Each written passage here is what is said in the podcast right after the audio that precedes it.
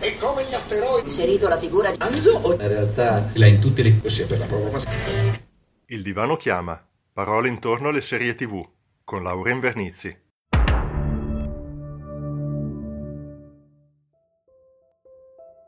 Ben ritrovati! Storia dell'arte era una delle mie materie preferite a scuola e se Renoir e Klimt restano saldi nel mio cuore, nel corso del tempo ho conosciuto ed apprezzato altre forme d'arte. Mi sono interessata a quella giapponese e nonostante abbia sviluppato un'avversione alle mostre evento con mille persone accalcate, mi piace molto frequentare i musei, soprattutto appunto se non ci sono persone. Se ci fate caso si parla molto di arte, aste con cifre da capogiro, anche con soldi virtuali o al contrario notizia di queste settimane, il Caravaggio che stava finendo all'asta per 1500 euro perché era stato attribuito a un minore. Probabilmente ne fruiamo però più sullo schermo che dal vivo, tanto da non sapere che alcuni quadri sono scomparsi. È uscita il 7 aprile su Netflix la docu-serie Un colpo fatto ad arte, la grande rapina al museo. Non vi dico il titolo in inglese perché mi farei del male da sola. Comunque la trovate in questo modo abbastanza semplice. Racconta in modo estremamente coinvolgente un puzzle che si compone pezzo dopo pezzo il furto avvenuto nella notte del 18 marzo 1990 all'Isabella Stewart Garner Museum di Boston. Non conoscevo né il museo né tantomeno questa storia che a tutti gli effetti degna di una serie tv. E sono stati anche bravi perché, come è accaduto anche per altre docuserie viste su Netflix, ad esempio Cecil Hotel, lo stile scelto è molto interessante perché è come guardare un crime seguendo le indagini passo passo. Cos'è successo? In 81 minuti due uomini travestiti da poliziotti rubarono 13 opere, 11 tra quadri e schizzi, e tra questi c'era La tempesta sul mare di Galilea di Rembrandt e il concerto di Vermeer, valore della rifurtiva stimato complessivo 500 milioni di dollari, probabilmente adesso è ancora più alta la cifra. Non aggiungo altri dettagli per non fare spoiler, svelo però una curiosità che ho trovato su Isabella Stewart Garner. In uno dei suoi numerosi viaggi, nel 1857 vide a Milano quanto fatto da Gian Giacomo Pol di Pezzoli con la Casa Museo, che si trova in via Manzoni e che merita più di una visita e si ripromise di fare qualcosa di simile così che le persone potessero usufruire e fruire di quanto da lei collezionato e anche dal marito. All'inizio infatti della docuserie viene descritta la nascita di questo museo in una zona paludosa e tratteggiata anche la figura di questa donna. E qui si sono aperte parecchie caselline nel mio cervello, sia per quello che ricordavo di aver letto sui furti d'arte, sia per quanto riguarda serie tv e documentari che trattano più o meno il genere. Parto dalla realtà.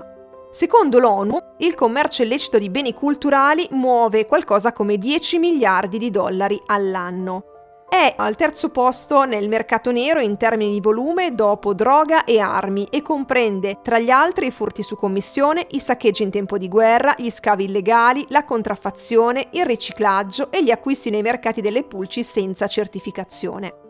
È difficile da identificare e coinvolge persone e figure molto diverse, dai tombaroli ai ricettatori, commercianti, intermediari, restauratori, trasportatori, esperti, curatori di musei e collezionisti. Questo testo l'ho preso da un sito dedicato ad una mostra virtuale di Nature, l'acronimo di Network e piattaforma social per migliorare e ricostruire l'identità e il patrimonio culturale. È un progetto nato dopo gli attentati terroristici in Francia nel 2015 il traffico infatti di antichità è la principale fonte per il terrorismo internazionale, quindi si è reso necessario sviluppare una rete di esperti coinvolti nella lotta al traffico illecito di beni culturali e definire allo stesso tempo una mappa di buone pratiche per la protezione del patrimonio culturale, perché poi avviene anche la distruzione di questi manufatti. All'interno del sito di Nature si trova anche un elenco dei principali e più conosciuti database europei di manufatti rubati, a partire da quello dell'Interpol che fa un po' da catalogo generale. Si accede al sito previa richiesta e quindi secondo me è un po' un limite. Sono invece disponibili bollettini per le ricerche delle opere d'arte trafugate realizzate dal Comando Carabinieri Tutela Patrimonio Culturale, che costituisce da diversi anni uno strumento molto valido per contrastare il traffico illecito di opere d'arte. Si chiamano questi bollettini arte in ostaggio Quanto trafugato non viene considerato perduto, si legge nel loro testo, ma solamente tenuto in ostaggio da chi svolge o si avvale di un'attività criminosa, che può essere validamente contrastata attraverso la consultazione di queste pubblicazioni non solo da parte delle forze dell'ordine italiane e di altre nazioni, ma anche e soprattutto da parte di addetti ai lavori, dei mercanti d'arte, degli antiquari e di tutti i cittadini. Proprio per questo motivo è disponibile sia sull'app ITPC per smartphone e tablet, sul sito carabinieri.it oppure anche all'interno della pagina dei beni culturali nella sezione dedicata al Comando Carabinieri Tutela Patrimonio Culturale. Poi vi lascio il link nelle note di Spreaker e che troverete anche sul sito quando verrà realizzato. Scorrendo l'elenco redatto da Netcher, nel paragrafo dedicato alla Germania è segnalato anche uno specifico database dedicato alle perdite risultanti dalla persecuzione nazista, in particolare contro gli ebrei. Gli avevano confiscato beni e anche opere d'arte, e ma anche gli oggetti che sono stati trafugati dai musei durante quel periodo. Non è incluso qui perché non europeo, ma esiste ovviamente anche il National Stolen Art File redatto dall'FBI e consultabile liberamente con ricerca per tipologia. Lasciamo da parte i furti, almeno in parte, ed andiamo ad aprire un altro tema, le contraffazioni. Sempre su Netflix c'è un documentario May You Look, una storia vera di capolavori falsi. Tratta lo scandalo che ha coinvolto la storica galleria d'arte newyorkese Noodler. Siamo nel 1994 e dalla direttrice Anne Friedman si presenta una donna, Glafira Rosales, con la proposta da parte di un suo cliente, che voleva restare anonimo, per la vendita di alcuni quadri ereditati dal padre, in particolare di Pollock, Rodko e Motherwell.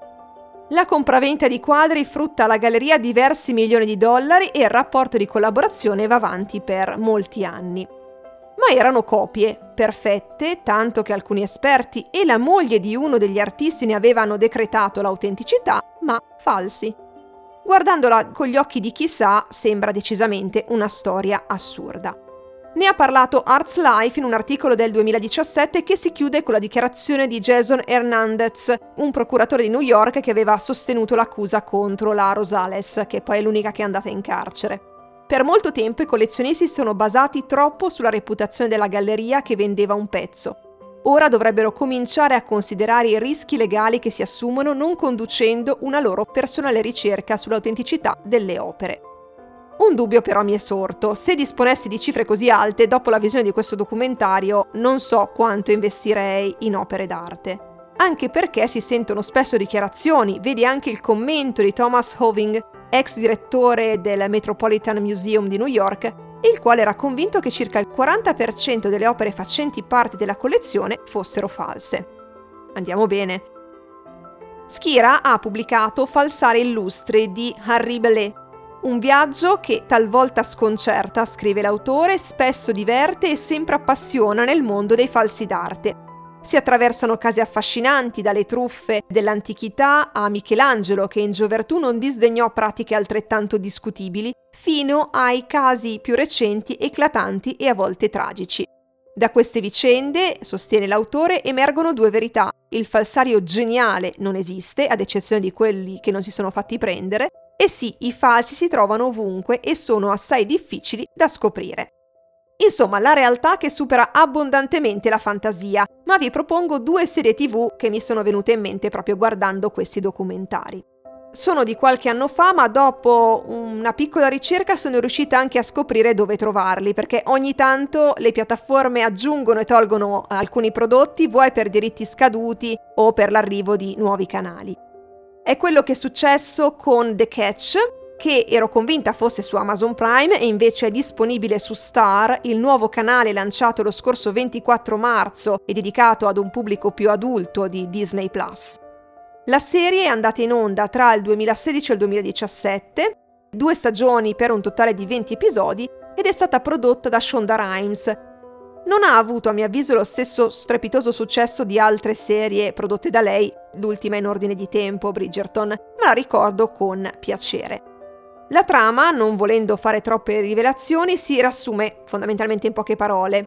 Alice Vaughn è una brillante investigatrice privata con un'agenzia ben avviata. Ha un solo tarlo, smascherare Mr. X. Il problema è che questo uomo è il suo fidanzato, Christopher Hall. Lo scopre però ben presto quando lui è costretto dalla sua organizzazione a scomparire, avendo portato a termine la missione che consisteva nell'accedere ai dati e ai conti dei clienti della nostra protagonista. Da qui si apre quindi la caccia. Questo diciamo è la trama orizzontale, poi ci sono ogni puntata più o meno un caso. Cosa c'entra con quello che ho detto sull'arte? Beh, nella prima puntata Christopher fa trovare in camera di Alice un quadro rubato che entrambi amano e di cui lei aveva sventato precedentemente un furto.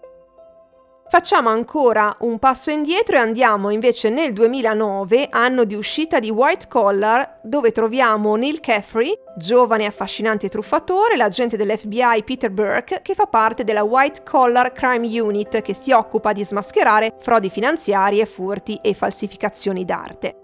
Quando Neil viene catturato si offre di collaborare all'unità e la sua proposta viene accolta, quindi i casi sono più o meno di questo genere.